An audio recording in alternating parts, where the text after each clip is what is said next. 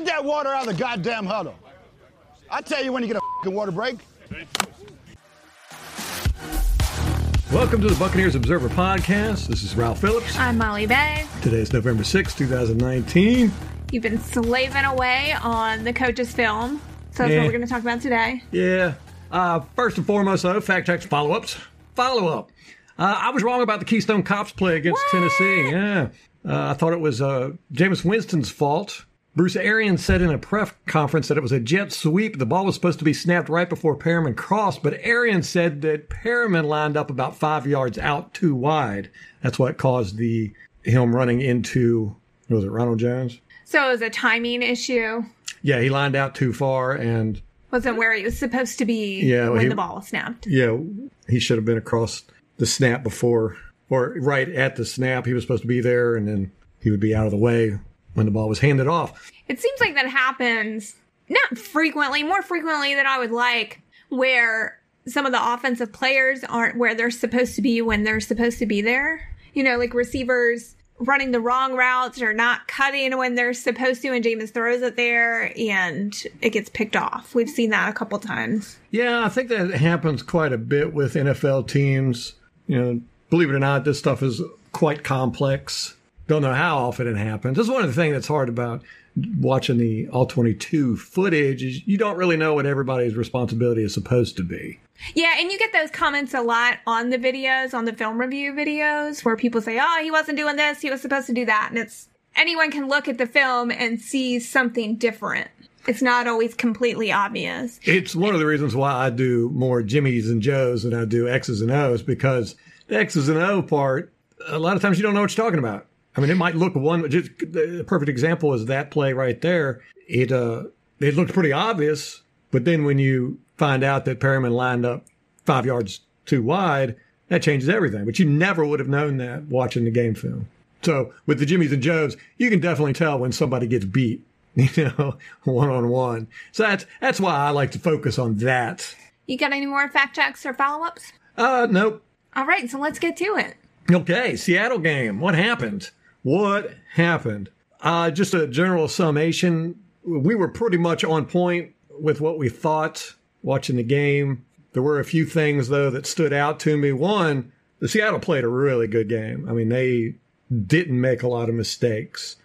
That is a testament to consistency. They have had the same coach, same quarterback I, for I do- how many years? Yes, I do believe that's a huge factor. And their their game was relatively simple. I mean, they ran uh, play action bootlegs. I think eight times I counted. That's a lot to basically run the same play. I mean, they did different variations of it, and then they would fake it a couple of times. But that seemed to be their staple play. They must have noticed that we fall for it in years past. Well, we rarely do fall for it, Right. And we didn't. Well, now we don't. Right? Yes. Last year, years before, it was every time we were falling for it, hook, line, and sinker. Well, we didn't watch a whole lot of Seattle before the game, and I don't know if that's a play they run as often as they do, as often as they did against us. So I, you know, I can't testify to that one way or another. But they they're very good at it, and they're very good. Russell Wilson was very good about when he does the bootleg. I mean, we were very disciplined. We would be right there in his face, but then he would just drop it. You know, he would act like he was going to run. That would bring the linebacker up, and then he would just drop it over top of the linebacker to, you know, tight end or wide receiver running a crossing route or running across the middle. Very hard to defend with him. He didn't run a lot on us. Uh, we had Devin White was pretty much primarily spying on Russell Wilson. He had the one big run towards late in the game, but we kept him contained for the most part. The defensive line did a good job at that. They didn't leave a whole lot of gaps for him to run through, uh, except for that one play in I think it was the fourth quarter where he, he ended up scrambling for like 20 yards. Okay? And he saw it immediately. As soon as that it, it, space opened up between the left tackle and the right guard, or the left tackle left guard, he just tucked the ball and ran. I mean, he did, he, he, he went into his drop back and then immediately ran because he saw that big space. They did a lot of rub routes, you know, pick plays, a lot of them. And Jamel Dean got rubbed off quite a bit.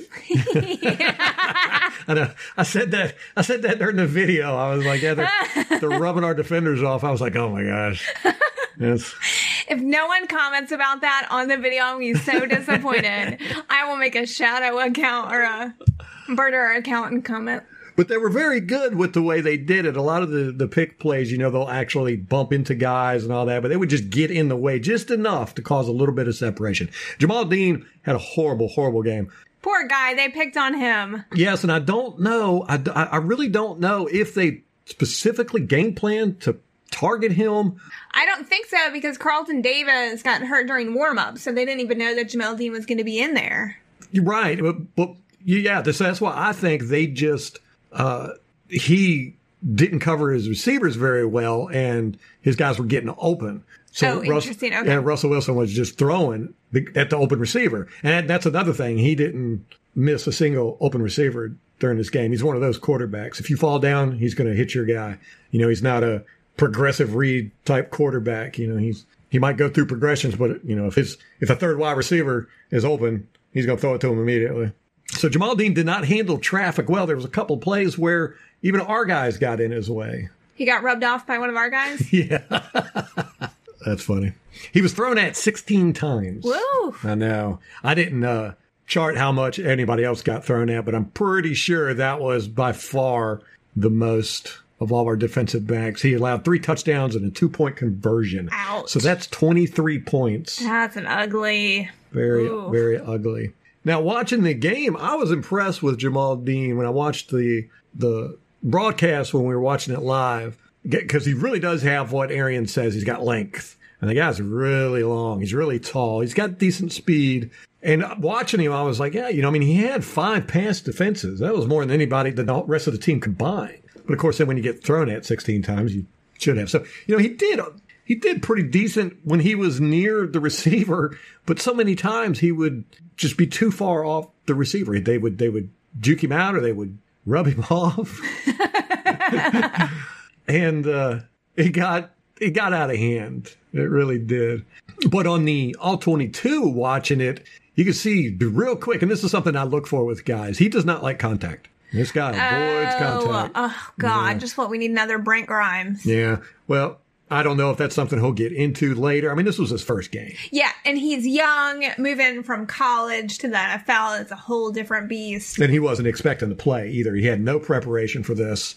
You know, I mean, it was a you have an hour before the game to get ready to play the whole game. Now that's that's intimidating. No it's like cramming for a test you didn't know you had.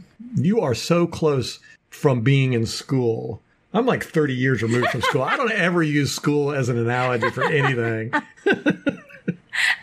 you probably wouldn't have when you were in school either. That's true. That's true. So Jamel Dean was was really our weak spot. Which, that's obvious to anybody that watched the game.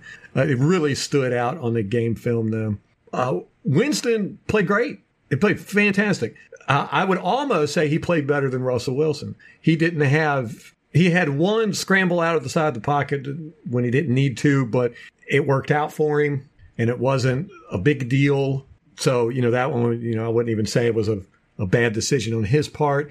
And he missed one open receiver. He didn't see him, but again, he threw to the receiver right in front of the guy. So it was really a difference of about five or six yards.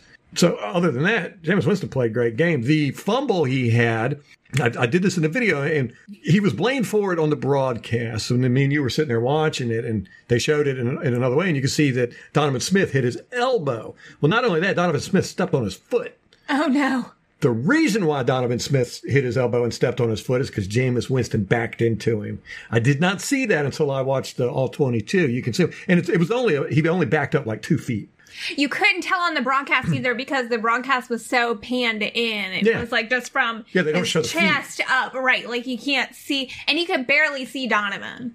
Yeah, he started off. Jameis Winston started on the inside of the left hash mark, and he got hit by Donovan on the outside of the left hash mark. So it was it was about two feet.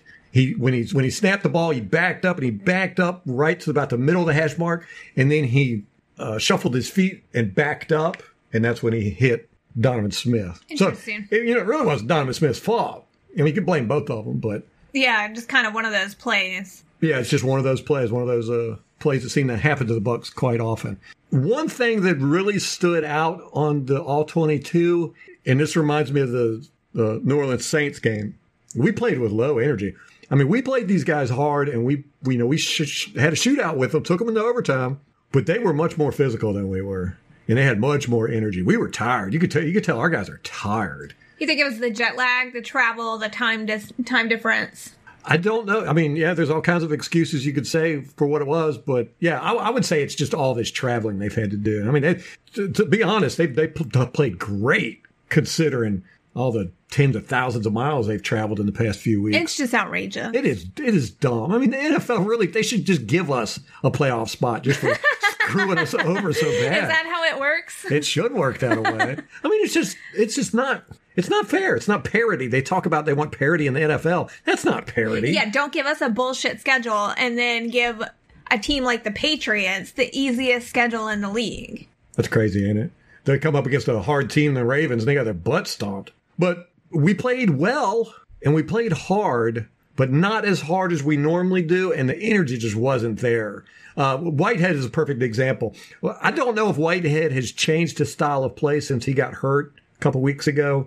You know, he got his head wrong, but he hasn't been quite as physical. And he didn't have the best game in, in this game. He actually gave up the game winning touchdown, but he's not flying in and hitting guys like he was before he got hurt.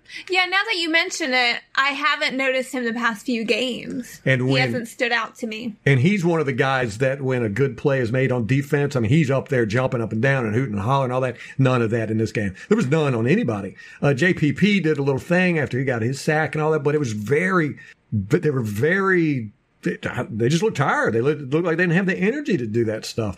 And even, you know, I talk about Vita Vea always standing on the sideline watching the offense, you know, and again, and, you know, when, when anything happens, he goes over there doing his incredible Hulk stance or his Vita Vea stance, you know, where he's got his arms down, know, clenched. Ugh!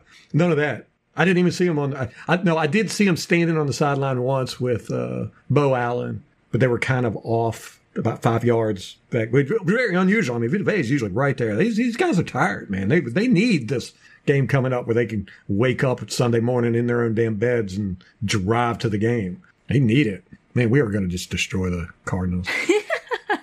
but the the O line played great. Uh, I mean, they, they had a few slip ups here and there, but you expect that even with the best O lines. Uh, Javion Clowney, who? JD, Jadeveon. Jadeveon Clowney. Do you remember hearing his name? No, I forgot he was on. Season. Yeah, uh, Demar Dotson. He he went up against Demar Dotson for the first part of the game, and then he went up a lot against Donovan Smith second part of the game.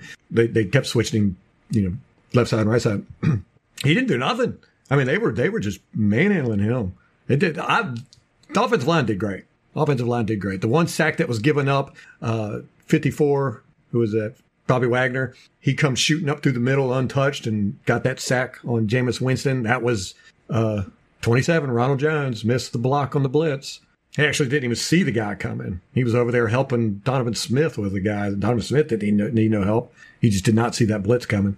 Uh, they gave up a few. Uh, Jameis Winston got hit as he was throwing a couple of times, you know, getting pushed back. But, you know, I mean, it was nothing definitely not bad. And that's that's one of the things, you know, when we talk about the positives with this team, our offensive line is playing above average, if you ask me. I mean, they're not playing spectacular. They're not, I mean, they're not totally stuffing people and all that, but they're playing really well.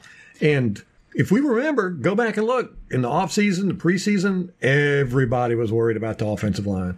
And, the, the, you know, they're head and shoulders above where they were last year. I would like to chart it out because the offensive line is still taking a lot of flack. I know, it aggravates me. I'd like to look through all the sacks and see and chart whose responsibility that was or whose fault that is. Just to see the numbers because yeah we've said most a majority of them are running backs in pass mm-hmm. protection. Mm-hmm. I listened to Pewtercast today with Scott Reynolds. They had him on, and Scott Reynolds was saying with Rojo getting the start, you know, he's really played spectacular this year, and he's good with like running and pass protection. And and I'm like, no. are you watching the same? Yeah. So I would like to see the actual numbers, just go through all the sacks and look at. Well, I'm going to put together a video showing all the missed pass protection by the running backs, and you'll you'll see. They, you know the, the offensive line has given up. I think of all the sacks, they've maybe given up thirty percent. You know, maybe forty, somewhere in that area, half maybe at at most half. But you know, Jameis Winston running into sacks and uh, the, the running backs missing assignments and tight ends too. But they're still on pace to give up a ridiculous amount of sacks this season. I forget what the number was. Well, the hard part of our schedule is over. Now we're playing relatively easy games from here on out. I think we got Houston coming up. That might be a little difficult. New Orleans, we play Orleans. after the Cardinals. We'll play Atlanta twice. Yeah. so the O line played great. The defensive line, ah, man, they just like I said, they they just did not. It was this was probably the worst showing of the defensive line yet. Uh, they had a pretty decent game, but still, he's not playing with the violence that he was last year. I got a I couple think of the clips of losing is kind of demoralizing. Could be. And I'm sure that they're tired. Yeah, yeah, the I think they're just tired. But we lost Carl Nassib and Anthony Nelson in that game, and there were only four outside linebackers active, so we lost two of them. And so JPP and Barrett. Barrett play like the whole game. Yeah. And, and Barrett made a few mistakes. This is the first time I've seen him make mistakes. He made a couple of them. Uh, Suh had his worst game yet, though. The, the, the offensive line of the Seattle Seahawks held con- almost every play. It wasn't real bad holding, but it was just enough to maneuver the defensive linemen and keep them from getting up. And it was it reminded me of the, the Washington Redskins game a couple years ago where I, I, I was just like, wow, these referees are must be on the take because the, those Redskins linemen held our guys the whole game. And it, this was kind of this way. That, there, there was a lot of little holding, but these refs didn't call a lot of stuff. You know, like was Jameis getting hit in the helmet? They didn't call it.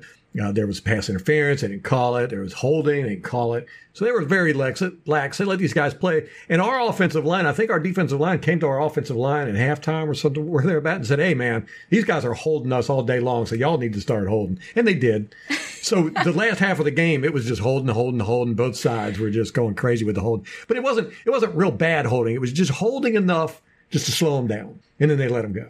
It, but Suh and Vea both ended up on the ground more combined than they have all year. But Suh had a, had a really bad game. He just did not look like he was playing well, like he was feeling good, something. He was tired. I don't know. But he didn't, uh, he just wasn't the, the dominant guy he, he has been before. And, and honestly, I don't know if Seattle's offensive line is really good. I mean, they did, they did pretty good against our defensive line. We did not get the pressure I would have liked to have seen against um, Russell Wilson. But then again, you know, we might have just been worried about keeping him in the pocket. And we did a really good job of that. Also, their run game really took off. Do you think that was on the defensive line? yeah. Well, I point this out in the video, but it's, uh, you know, the Derrick Henry, Tennessee, when he got, the, he had three runs against us. Now, three of them were because of holding, mainly on, on uh, Golston.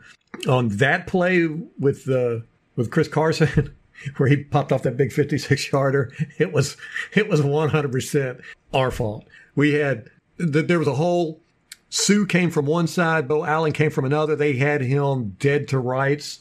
You see, you see them both. They lock in on him. They target him. They got him. They hit him, hit him with great force. And unfortunately, they ended up hitting each other with great No. force, knocked each other off the damn tackle. And then three other players missed tackled after that. And then Devin White, of course, did his spectacular play. Well, he was fast. Yeah, I'd like to see more of that. Less of him too. chasing someone 50 yards down the field, Right? but More of that I speed, like the speed. knocking balls out. yeah. hitting guys. But yeah, we seemed a, a bit low energy. Uh, they were much more feisty than us. Yeah, There was like a lot of pushing and shoving after the play. It was almost all them, and we wouldn't uh, engage with them. We would just walk away, which is very, very strange for us. I mean, we're kind of a bully team, especially our defensive line. Just, there wasn't a whole lot of that in there. They, they were coming in harder. They were tackling harder. They were more physical. I mean, not by leaps and bounds, but uh, we, we just didn't seem to have the energy we have been lately. Like I said, it reminds me of the Saints game. And even Jordan Whitehead was subdued. I really do think that we're just tired. And especially it happened during overtime. And our defense was out there at the end of the fourth quarter. You know, the Seattle got the ball. There was like a minute left or so. They drove it down the field, attempted to kick the field goal with three seconds left. They missed it. Then we get in overtime. They got the ball right back. Our defense had to go right back out on the field. These guys were tired, man. I'm telling you, they were tired to start the game, and then by the end of it, they were tired. I mean, they weren't out there like you know panting and bent over with their hands on their hips and stuff, but compared to how they normally play, you can just tell they were just a couple notches down on their energy level. In overtime, we blitzed a lot, which that's hard to do when you're tired too. But we did a lot of blitzing. I, th- I want to say we blitzed every play. It wasn't a lot of plays, but in overtime we, we blitzed, and they, they weren't that effective either. Yeah, they just drove down the field. Yeah. And we played a very basic defense throughout the whole game. Not a lot of looks or deception. I think a lot of that had to do with Jamel Dean and some of the other rookies we had out there. We just did not want to have a complex defense, you know, confuse them. Uh, we played man coverage almost exclusively. We did zone a few times, but it was a, it was a very very simple defense, not like we normally play. With Auclair out, looks like we're going to have Josh Wells in quite a bit for those jumbo packages. Uh, he was in for a few plays during the Seattle game. I saw one once he was in, and you were like, "Oh, is Dotson hurt?" During the broadcast, That's right. so we saw him in there. Uh, there was one play I, I don't know how I forgot to put it on the all 22 the video but I didn't. It was a really neat play by Winston. The ball was snapped and it was low down about around his knees and to the left. You know it wasn't at his body. It was about I don't know probably a foot away from his body to the left and down around his knees. And he was looking downfield when the ball was snapped and he reached out with one hand and grabbed that ball when it was snapped beside him and picked it up. Yeah, he was in shotgun formation. It was pretty neat. I was like, huh, that was pretty impressive. Normally, for the Buccaneers, that would have been a Keystone Cops play. Yeah, no kidding. We had a few things go our way this game, which kind of makes you go, damn, you know, if we can have things go our way and still not win, maybe all these games where we bitch about not getting ref calls or, you know, these silly plays or, you know, ball bouncing their opponent's way. And we say, oh, if that only would have did this and that, that. Well, we had those this game. You know, the refs called fumbles that we recovered. Uh, that we had that play with Perriman with the ball bounced the right way. He got it, went in for a touchdown. We still lost. So, you know, a loss is a loss, a win is a win. But uh, still, you know, it's not like we're out there getting our butts whooped.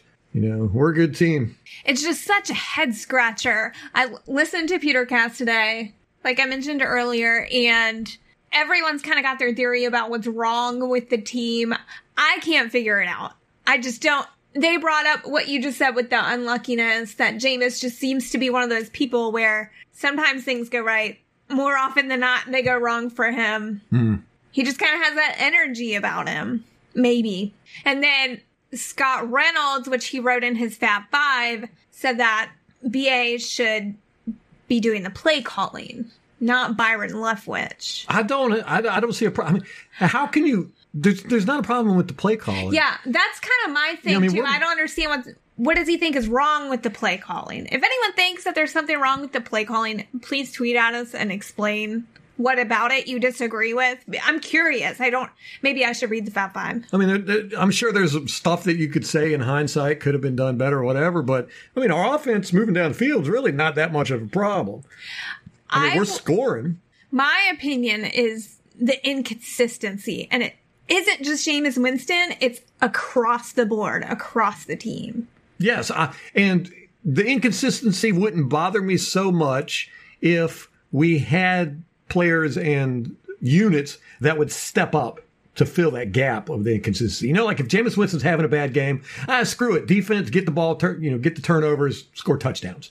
You know, good teams do that. You know, when when the wide receivers aren't are getting shut down or they're screwing up, uh, then the running backs step up and you know they go above and beyond. You know, just we just don't seem to have that. It's like when one unit or one person starts messing up, it just demoralizes the whole team, and they they don't step up. I don't think that they necessarily play worse when things are going wrong, but that they're not, like you said, elevating the rest of the team. I think it's a you know the mentality. I mean, the, the fan base has definitely got it. I mean, I'm guilty of it. You're guilty of it. We talk about this. You know, we'll be watching the game and something will happen and we'll go, oh no, here we go again. This is Buccaneer football. And, you know, they got to be thinking the same thing. Yeah, I think so too.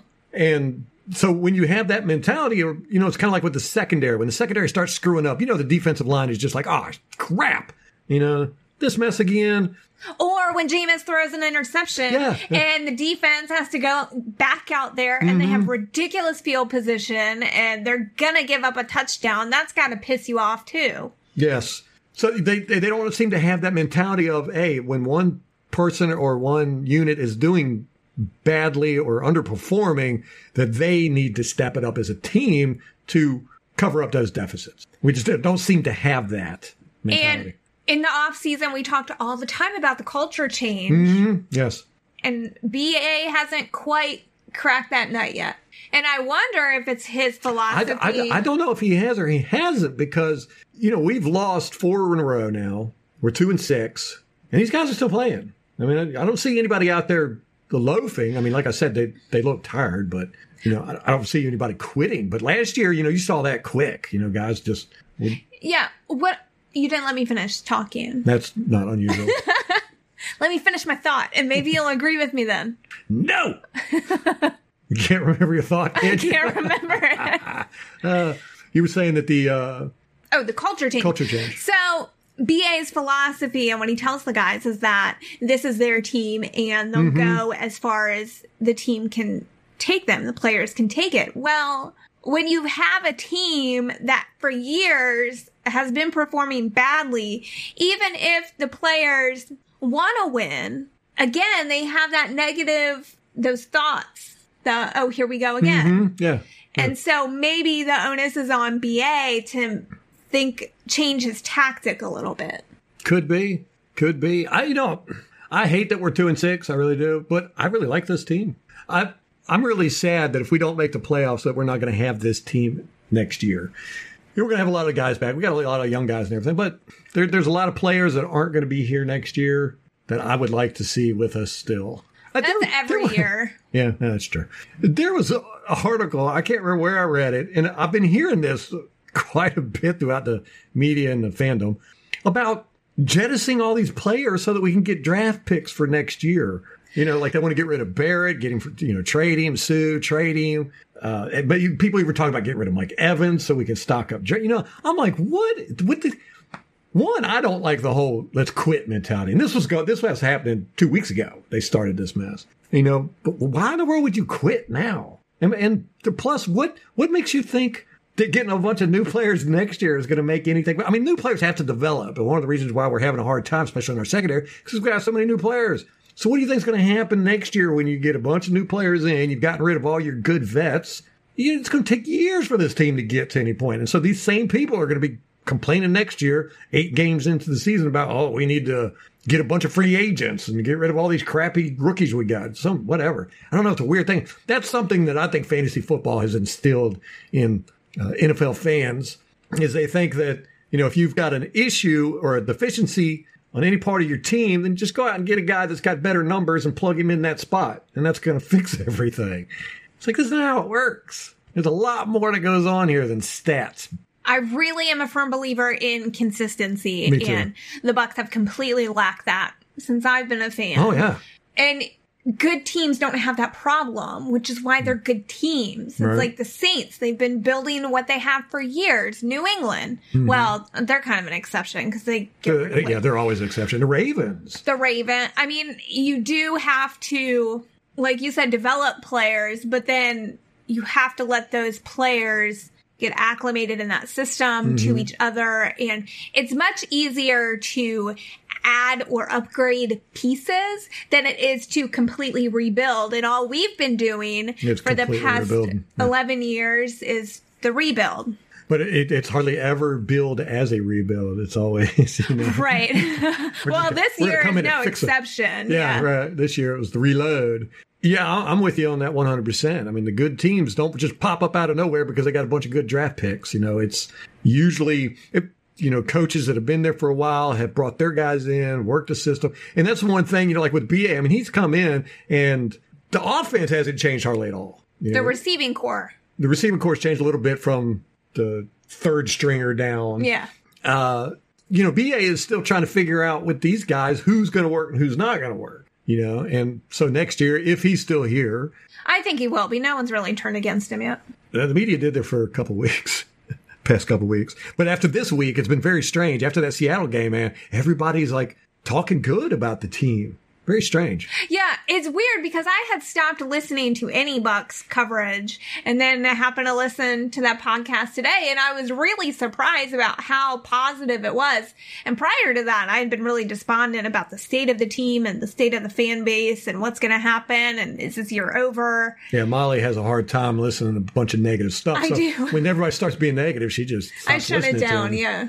So I just assume not everyone was very negative and based on Twitter also. Well, they were after that Tennessee game. And I tell you what, they wanted to just blow this whole team up. That one was frustrating, and I can see their point or that reaction. I can understand the reaction. I think it's an overreaction, but Mm-hmm. that one was one of those.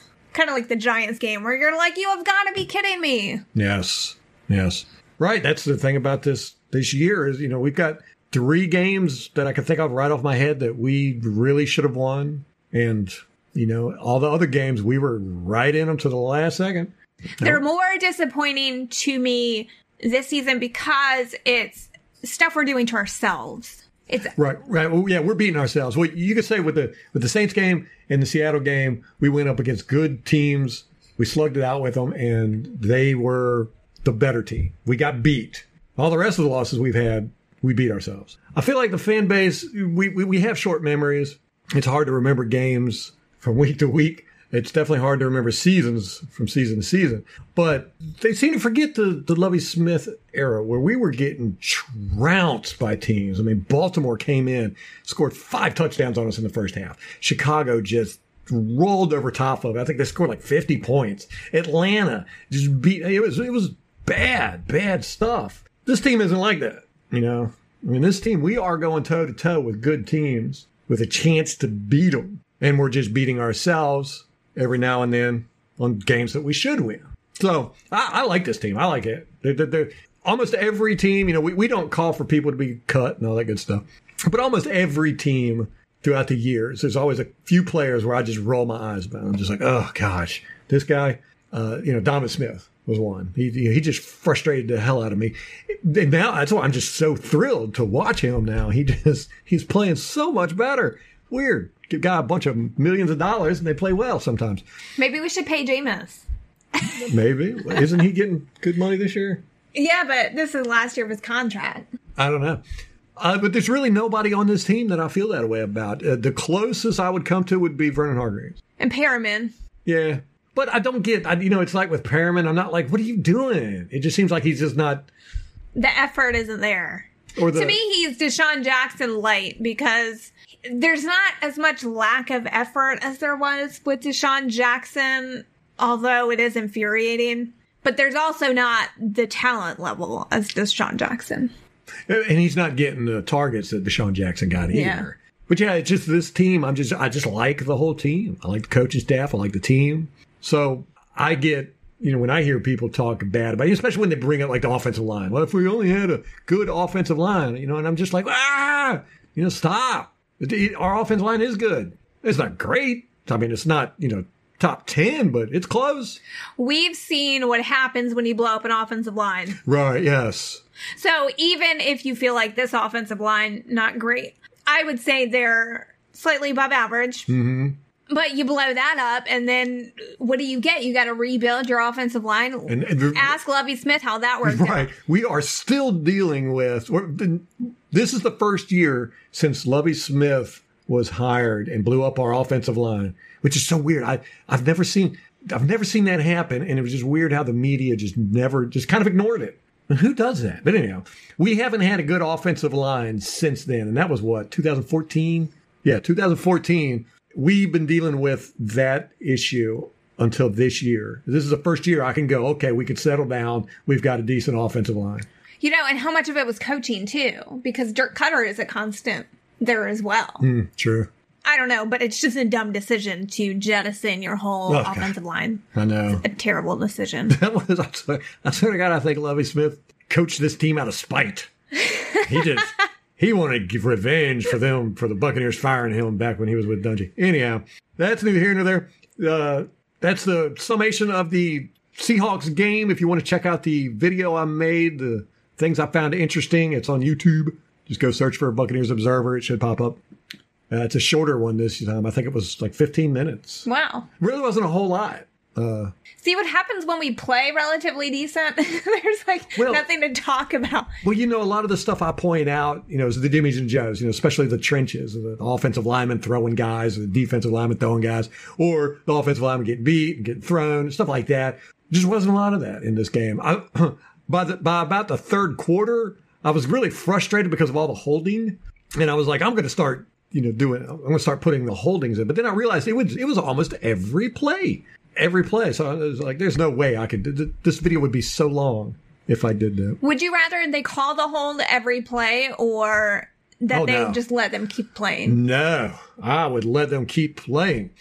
The I think holding is one of those penalties where I'm like, why? Why do we even have that as a penalty? It's one of those things I don't understand. And you could really call it on every play. You really could, but with the Seattle's offensive line, they were it was quite uh, prevalent. Cheating bitches. They did a good job with our defensive linemen. Uh, but the I don't know. I hate. It, we go back to to this. You know, in engineering, they say that uh, the more complex something is, the more likely it is to break. That's how I feel about the NFL and their rules. If you look at the rule book now and look at it just ten years ago, it's probably double the size. You know, they just added all this stuff in, and you know, there's so much you could do to reduce that. I think that you know, reducing the actual rules themselves would help the game immensely, and get rid of all the subjective crap. You know, don't don't have these refs decide whether it was a, an intentional hit or you know if it was a intentional grounding or whatever. You know, eh, make the rules this, that, this, and that. If he steps over here, then it's this. If he doesn't step over there, then it's not that. Real simple. But holding is one I've, I've never understood why why they even have that as a rule. Because it, it's like, yeah, if linemen were allowed to be held, it would make it more difficult for the defensive linemen. That's for dang sure. But they would evolve. Those guys would learn how to get out of those holds. Right now, they don't know how to do it because they're not used to it. But that's how things happen. You, you see it in the NFL all the time. They do one rule change for the offense. The defense eventually evolves after a couple years, and they learn how to beat that. Uh, we were talking the other day about face mask penalty. I hate the face mask penalty. I think it's the dumbest penalty on the planet. Not that it's the intention of the penalty is good. You know, we don't want people grabbing people by the face mask and ripping their damn heads off, breaking their necks. But why are we depending on the players to not break somebody's neck? That's what we have equipment for. With the face mask, you know, it's guys reach in and they grab hold of the metal grill. You know, they wrap their fingers around the grill and they pull on it. It would be so damn easy to stop that by just putting a plastic shield on the inside of the face mask or the outside of the face mask so they can't stick the damn fingers in there. You know, and if you don't like it fogging up or getting dirty or whatever, get one with slits or holes or whatever. Just get rid of that rule and make the equipment work for you. That's how you're supposed to do. I mean, that's like cars. You know, cars are so safe nowadays. You know, back in the 60s and 70s, these things were made out of steel. You know, now they're plastic and fabricated thin metal and aluminum. You know, when they hit something, it's uh the car crumbles itself and the frame of the car is what protects you. And you've got so much—you've got airbags on the driver's side, the passenger side, the doors, and all that good stuff. That's what saves lives, not the speed limit. It, you know, not police officers sitting out there arresting people for not wearing seatbelts. That's not what saves lives. What saves lives is damn cars are built more safely. You know, used to if you hit, if you drove, go drive like a 1970 Trans Am. If you even bump something, you know, if you, if you were to bump a mailbox, it's just going to blow it up. I mean, just because it's like three tons of solid steel. You know, it'd be, it could it could be going 10 miles an hour and hit you, and it's going to break your neck. You know, you get hit by damn Corvette now, and you know, it'd probably just bump you into the next lane or something. It's just, you know, everything's designed better. And that's what we need to do with the football. Just go through the rule books, get rid of all the subjective crap, and you know, get rid of stuff that we can have equipment take the place of. The less rules, the better. Anyhow, that's my rant. Let me get off this soapbox. Got a few things in the news. Uh, Kellen Winslow has accepted a plea agreement. If you're not familiar, Kellen Winslow Jr. was arrested for attempted rape and rape and all kinds of crazy stuff. Uh, he has accepted a plea gr- plea deal to serve 12 to 18 years in prison. Wow. Yep. That was the plea deal. Like that was best case scenario. Oh, he was going to get gonna life. He was going to get life. Good lord. Yeah. Uh, he had been, previously been convicted of three counts and acquitted on one. They were all, uh, let's see, there was eight remaining rape and sexual assault charges. He had already been uh, convicted on three of them, three separate ones, and one was acquitted. Uh, the jury couldn't reach a verdict on the remaining eight charges, and the retrial began November 4th. And during recess, and before opening statements were due to commence, Winslow's father, Hall of Fame tight end Kellen Winslow Jr., said loudly to one of the prosecutors, Do not look over here. And then uh, Winslow decided to accept a plea agreement for 12 to 18 years. So he's going to be in prison for, let's see, where's that at? Is that Florida? I can't remember. Uh, he's going to spent quite a few years in prison. So um, there we go. Ex Buccaneer. That guy was crazy. All the stuff that came out. That is nuts. How you find out all this stuff years and years after guys leave teams, and you you go, how do we not know that? We've got how many reporters do we have? Just beat reporters for the Buccaneers. We've got Rick Stroud, Greg Auman, Scott Reynolds, both Bucks, both Joe Bucks, Mark Cook, Roy Mark Cook. Cummings, Roy Cummings. All right. T, T Bass. Yeah, so so that's eight right there, and that, we're not Oh, naming- Jenna oh, Jenna Laine, Laine. That's not. that. So we've got a dozen at least, a dozen people whose job it is. Their whole job this is what they do for a living is to report on this team. How they don't find out stuff like this is it's. In, I, I'm like, whoa! How does that happen? How does that happen? But it happens all the time. All these guys, you know, there's all kinds of stuff that goes on with these teams that we don't find out until somebody writes a book or until something like this happens. You know, or you know, I mean, this is this is the same guy who we found out was carrying blow up dolls on the airplane. He obviously had a real Yeah, and then he was jerking off on the airplane. Yeah. He would carry the torso with holes that he would, you know, yeah. He in his suitcase traveling to games. With the How he got through security or TSA.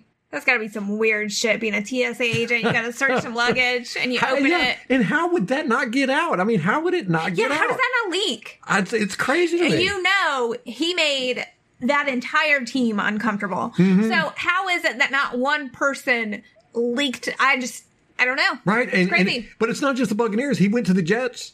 Was it the Jets? I think. Yeah. He went to the Jets and did the same thing, and that didn't leak out there. It didn't leak out until after he got arrested. Nuts. I don't know, man. Telling you, craziness. Buccaneers have signed rookie linebacker Quinton Bell to the practice squad. We put who who do we say? Auclair on injured reserve. yeah, for a toe injury he sustained during the game. I remember him going out. Must have been pretty bad if they put him on IR immediately. That guy's tired of blocking. he wasn't particularly good at it to begin with. so we put Anthony Auclair on IR, signed Quinton Bell to the practice squad. We had some other moves too.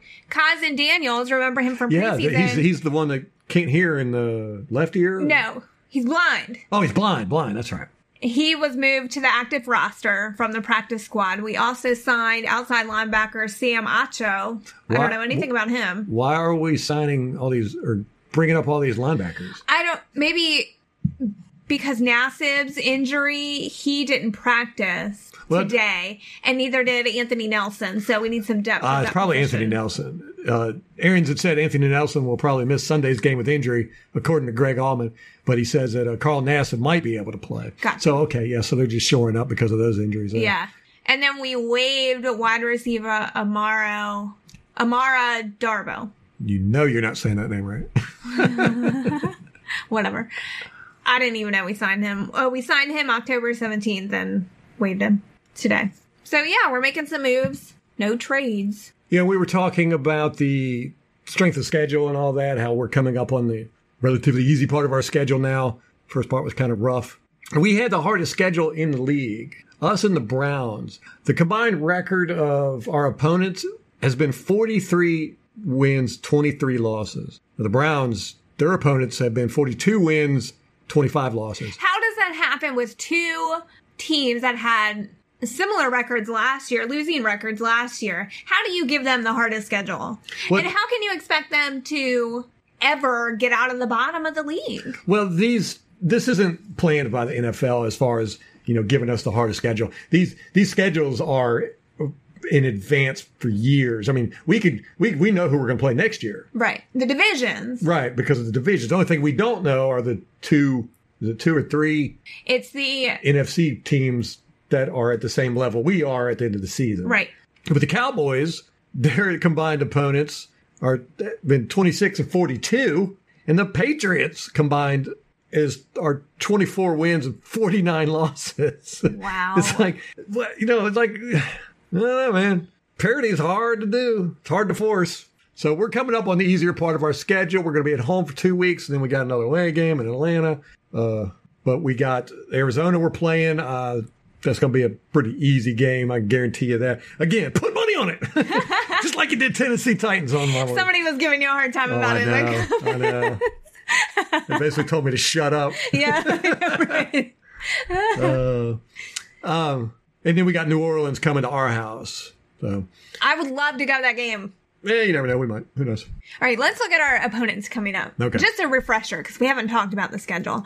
We got the Cardinals week 10, New Orleans week 11. Both of those are at Raymond James Stadium, Then we go to the Falcons week 12. week 12. Week 13, we're at Jacksonville. Week 14, the Colts come to Tampa. Then 15, we go to Detroit, which they're playing pretty well. They're slinging the rock. It. Week 16, we got the Texans at home. And then week 17, we got the Falcons at home. Yeah, it's So- rel- relatively easy. I mean, we got the the Colts, Houston, New Orleans, rest of them. We should be able to win. You still sticking to your. I'm sticking ten to six, Well, man. We're we're 10 to we're winning out. From, this is, you know, you know, I the the Panthers did it last year. no, except they, the opposite. That's, yeah, the opposite. You know? I think that's easier to do than it is to win out. I think losing out is more difficult. All right, well, that's going to wrap it up for us. You got anything else? I Oh. do. I just wanted to mention Yeah. that Cam Newton is on injured reserve. His season is over. Most likely, his tenure at the Carolina Panthers is over. Oh, Ronald We- Jones was named the starter. Yeah, that's right. Sorry, did you want to go back to Cam? Yeah, it's great news. I think we we broke Cam Newton. We might have ended his career. So you know, even if we don't win another game for the rest of the season, we've got that. yeah. So Ronald Jones is uh, going to be the starter coming up against the uh, Cardinals. They've got David Johnson back. He's coming back. I'll have that in the preview tomorrow. That's right. Gosh, is that tomorrow? Yeah. Well, Friday. Yes. The Atlanta Falcons are doing some restructuring and their coaching staff. this is so weird. Yeah, I know. Well, I didn't know that Raheem Morris was the wide receiver coach. I know why. How in the world does that happen? Now he's not. Now he's the new secondary coach. The running backs coach, Dave Brock, is moving to Raheem's old job. And then offensive assistant Bernie Parmalee will be the new running backs coach. So they just So it sounds like Raheem was not working out as the wide receivers coach. And so they're shuffling everybody around. ah man, I don't know. That's just A a weird That is a experiment. mess over there. So they just moved everybody around. They didn't get rid of anybody or add anybody. Right. They just shifted them. Hey, that's the BA's philosophy. He doesn't fire assistants. He just moves them. Yeah. Ryan Jensen is the Buccaneers nominee for the USAA Salute to Service Award. I saw that. Good job, Ron. I know. Oh, this is an interesting stat by Greg Auman, of course. Jameis Winston is second among NFL quarterbacks in passing yards per game. I wonder if that includes the ones he throws to the other team. Only the Lions' Matthew Stafford is higher. And Jameis is still tied with Baker Mayfield for a league high 12 interceptions. He should, he played well against Seattle though. Yes, and I don't mind J- like I can accept Jameis for who he is and what kind of player he is, as long as we don't get as many frequent games. We've had too many this year. Too many this year. I can handle. I could even handle, you know, a three touchdown game and two interceptions. You know, if he's coming out positive mm-hmm. touchdowns, interceptions, I'm good. With the caveat that the interceptions don't lose us the game. yeah, to me that's really. I don't care how bad he plays as long as we win. yeah, right. and to me uh, that goes back to what I was saying. You know, it's uh, our defense isn't stepping up when he's playing bad. Yes. All righty, well that's going to wrap it up for us. I think I said that earlier. Uh, For right. real this time. for reals this time. Molly's going to have the game preview for the Arizona Cardinals coming up. We're going to have that podcast out Friday. We were a little late with this podcast today because of me taking forever to go over the game film. We put the press conference from Bruce Arians at the end of the last podcast, and it's something I've thought about doing. Whether you know, I'd like to put his latest press conference at the end of our podcast, so you can listen to it if you want to. Uh, but then again, I don't know if that's something that would be if, if people would like. Uh, so just let us know. You know, send us a message or tweet us or whatever. Let us know if you think that would be a good idea, or if you liked last podcast where we did that. Uh, I, I probably still might do it anyhow. I don't know, but I don't want to go through the effort if nobody's going to be interested in it, or if they hate it. right? Or I don't want to listen to the school. Well, you know, Bruce Arians, I love his uh, press conferences. You know, he talks football. He doesn't do any BS. You know, he's not out there giving coach speak. You know, he just talks good football, and if you listen closely, you, you learn something. So I thought it'd be a good idea to put his press conferences, and we always talk a lot about his press conferences too. So thought if we put it at the end of the podcast, people could listen to it and make up their own minds about what we said. So anyhow, again, for the third time, that's going to wrap it up for us. Till next time. Go Bucks. All right, not practicing uh, Carl Nassib and Anthony Nelson. Uh, we basically just had a walkthrough as if it was a Thursday game. Uh, the travel, the extra plays in the ball game, all those things. You know, we're a little bit tired, so we made sure that this was more of a mental practice and preparation. What will tomorrow uh, be like then? It'll be a full speed, regular practice. Bruce, with the injuries you guys added to outside linebackers, um, Sam's been out of the league for a bit, but just want to see what he brings and what do you remember from your. Uh, Sam Sam's one of those real high energy, very very bright guys. So he'll pick it up real quick. He can help us on special teams where we're missing not just two outside linebackers, but two starters on special teams. Um, you know, and and Kaz has been here going full speed and, and really improving. So he'll help us a bunch also. What have you seen from him since he's been here? I mean, obviously, a guy who comes from a Division two. And yeah, I mean, he had a great camp, then he got hurt, you know, and then uh, we were really happy waiting to get him back. And um, he's very explosive. He's a really good pass rusher. He's he's got speed to play on teams. So yeah, he's got a good good good future. His vision has not been a factor. Not at all. Do you have any sense in terms of whether Nassib or Nelson might be out already this week? Uh, Nelson probably. Nassib has a chance. Let's go against your old team this week. Uh, there's only about eight or nine guys left on that team that, from when I had them two years ago, pretty good overhaul. Uh, those guys, I, I, you know, it's always different, difficult. I don't like going against friends, and uh, but um, we're not friends when when it's kicked off. So. Coach, what are your impressions of, of Kyler Murray and how he's developed during his rookie season? Yeah, very, very impressed. Uh, he's he's a a real fast Russell Wilson. Um, extremely dangerous uh, when he breaks out of there and uh, gets the ball out of his hand real quick. Very accurate, and uh, and they're doing some really really good things with him. In Seattle, um, Devin White said that he assembled a group of the rookies prior to the game once they learned that Carlton Davis was going to be out, and he basically said this is what this is what they brought us in here to do. Mm-hmm. What does that say about him that a young guy, a rookie, would would assume kind of that, that leadership role in a situation? Well, that's exactly what you know. That's exactly what we drafted him for and expect out of him. You know, we had a long talk last week. Uh, you know, with, with when he was out, Lavonte kind of took over. JPP coming back. That hey, you're still a vocal part of this. I want your leadership, especially with that young group. So I was really happy he did it. When you look at the, the splash plays he, he was able to make, not just the 12 tackles, but the two forced fumbles, the half the sack. Uh, what, what, does it say about his development? Yeah, he's he's healthy. He's healthy again. He's turning the corner. You know, he's caught back up. You know, when a young guy comes out of there and misses two or three weeks, it's hard to catch back up. And uh, uh, just the speed of the game itself, wearing a brace for the first time in your life, all those little things. You guys are fourth in the league in scoring points, but when it comes to giving up points, 31st in the league. Has there been a, a common denominator there that, that's causing this team to struggle? Yeah, I mean, it's basically on the back end, you know, where we thought we'd be very strong. Um, we made errors mentally uh, in technique and judgment and everything else. So, um, very disappointing in that way. To have a lead, I'm not used to giving up leads in the fourth quarter, and uh, and we've done it a few times now. I know during the summer you had said that you felt like the secondary could be fixed. Oh, totally, because of talent, but that talent isn't showing up playing that way. Uh, have you kind of gone back and, and, said, all right, you know, maybe what did I miss in that situation, or is it just is it really just about going out there and, and just being able to? It's playing on Sunday, not in shorts in spring. You get fooled sometimes in shorts in spring because that's the guys that are out there playing. The big guys, you don't, you never know until you put pads on. Some of those guys, when the noise level goes up, it all changes too.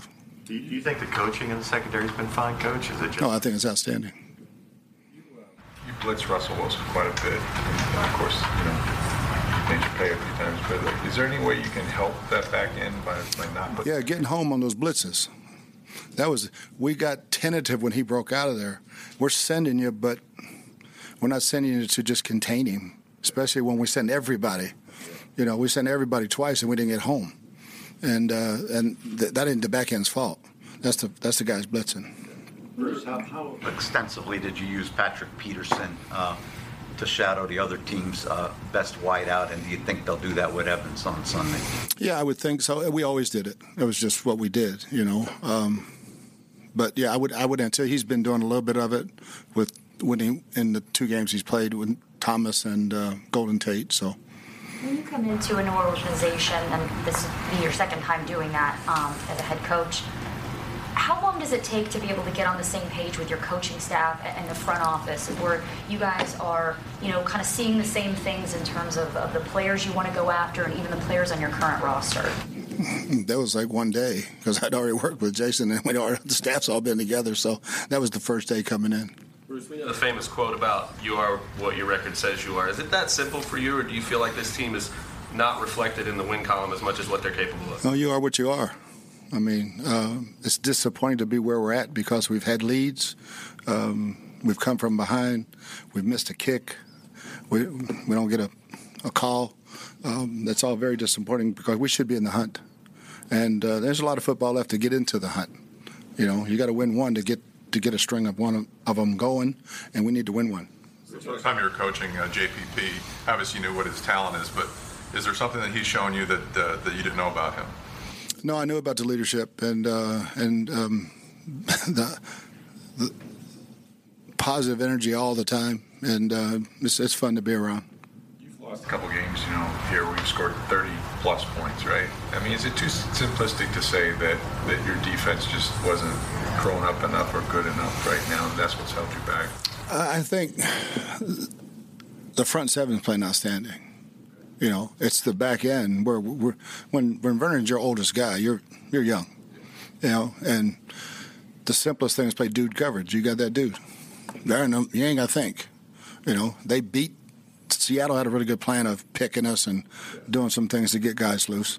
Uh, but you know, in our zone matchups and stuff, that's been disappointing. You know, when when we played uh, the Giants, for instance, you know, we get, we give up a first play missed tackle, jumping over route, give up a po- that's that's just dumb. You know, and, and inexperienced. And because of that, does that kind of make you play more, you know, dude or cat coverage? Because you do that at least that way, you know, guys know who they're supposed to cover. That ma- that makes it the simplest. Mm-hmm. That just react. Mm-hmm. The other thing is, you're, you're, you know, Jameis has been sacked more than any quarterback in the league this year. He's been sacked 30 times. He's been hit 27. How much of that is, is just on him, on the scheme that you know you're going to get guys out and he's going to? Yeah, I mean it, it's it, it's a lot on him. You know, to get the ball out, we've missed some guys. Um, Obviously, the big game in London you're missing. yeah, that that was that was huge. That, that had a big part of it. hmm We're speaking of the young secondary, a guy like Jamel Dean in that situation, not necessarily knowing how much he was defense until just before the game.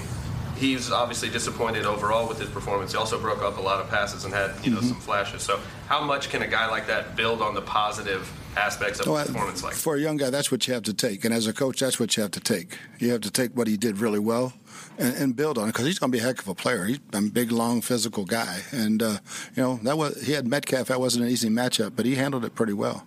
I mean, that long one at the end, we had zero coverage. Somebody's got to get home and hit the quarterback. That ain't his fault. In hindsight, I mean, if you could go back, would you have considered maybe bringing in a, a veteran guy? I mean, they had had Brent Grimes before, but bringing in a veteran guy to kind of help these young guys out a little more? Well, yeah, we brought in Darian Stewart, and there's only so many guys available. Bruce, at the trade deadline, to your knowledge, was the team in any serious discussions about maybe bringing in a veteran starter? Or were you content to sink or swim with what you had? Well, there really wasn't one available. Who was it? I mean, there was nobody. There's nobody out there that that can still play fast enough to play. Um, Some of the passing combinations you've had over the last couple of years, uh, Carson Palmer to Fitz and, and now Winston uh, to Mike. Do you adjust to these particular sets of, of quarterbacks and receivers, um, or do you take a look at the personnel that you have and just go with a particular game plan? Do you evolve with different sets of quarterbacks and oh, yeah, you, you you do what they do best. You know, you don't you don't say here's the system, learn it. You, as a coach, you figure what can my di- guys do best to win this game, and you put them in those situations. Bruce, I'm playing on a man. You're talking about. Uh, are you finding teams are running a lot of crossing routes, and is there a balance to try to to stop one versus the other? Yeah, I mean, you just got to when you if you're going to play zone, you're going to you're going to get the same thing. They're just going to sit down in zones. I mean, it's just playing smarter. It's all it is. Is playing smarter. Coach, eight games in, and, and injuries certainly have had, had effect on this. But how would you assess how the tight ends have played so far on your offense? Offensively, I'm pretty. I'm, we're scoring enough points to win games. Tight ends, sir. My tight ends. Um, yeah, it's a shame about Anthony because he was playing really, really well, and uh, you know we lose him for the season. But we'll get OJ back. Cam's been struggling with the ribs, but they're playing. They're playing. They're, you know, we'll use the tackle some. We'll do whatever we have to take. We about those five rookies that played in the last game, you know, and, and, and that's that's who you are right now, right? But yeah. the worst thing about rookie is he doesn't. You can't give him the experience. He right. has to play. And I think the other guys are second year players. So. Yeah. So, yeah. Right. So so but but as you look at it, that core these these could you know starting with your middle linebacker. I mean, this could be a, your core for a while, right? I mean, there, yeah, and I like there them. is an upside to the fact Yeah. that Yeah. they're out there competing now, and Yeah, they're going. They're learning. They're learning valuable lessons for the future. But let's win. Right. Let's do it and win. Yeah. Bruce, you're not exactly used to being two and six at the midpoint of a football season. No. Um, how's that sitting with you? Are you are you stunned at this point? No, I'm just pissed you know, because we've had games to win and we didn't win them. And as a coach, it's like you just keep flipping it. How, wh- why? What can we do better? How can we finish the last five minutes of games? Because the last five minutes of games tells the whole season. Bruce, for them to have a, a rookie quarterback in Arizona, they have four turnovers in nine games. How, how do they do that? Uh, it's it's a very, it's a very simple system, uh, and he's a very bright kid. And no, and they're not fumbling the ball. So Bruce, in that secondary, is there anyone that's really stood up or is, is showing a lot of progress in your eyes at all? in ours, Yes. oh, Sean Murphy Bunting's playing really, really well, really well. especially I considering you know um, it was the first preseason game. I think you had you had made a comment publicly saying that he you know wasn't kind of where he needed to be, or he wasn't Yeah, going he- in the games. He kind of dipped. He, he's way back up. I mean, what, what's been the difference you think for him? Is it just a little bit of time and just understanding how to do it? Yeah, just learning where he was, learning his role, especially young players when they learn their role. And uh, he's a starting corner now. He can play nickel, so his role is really expanded.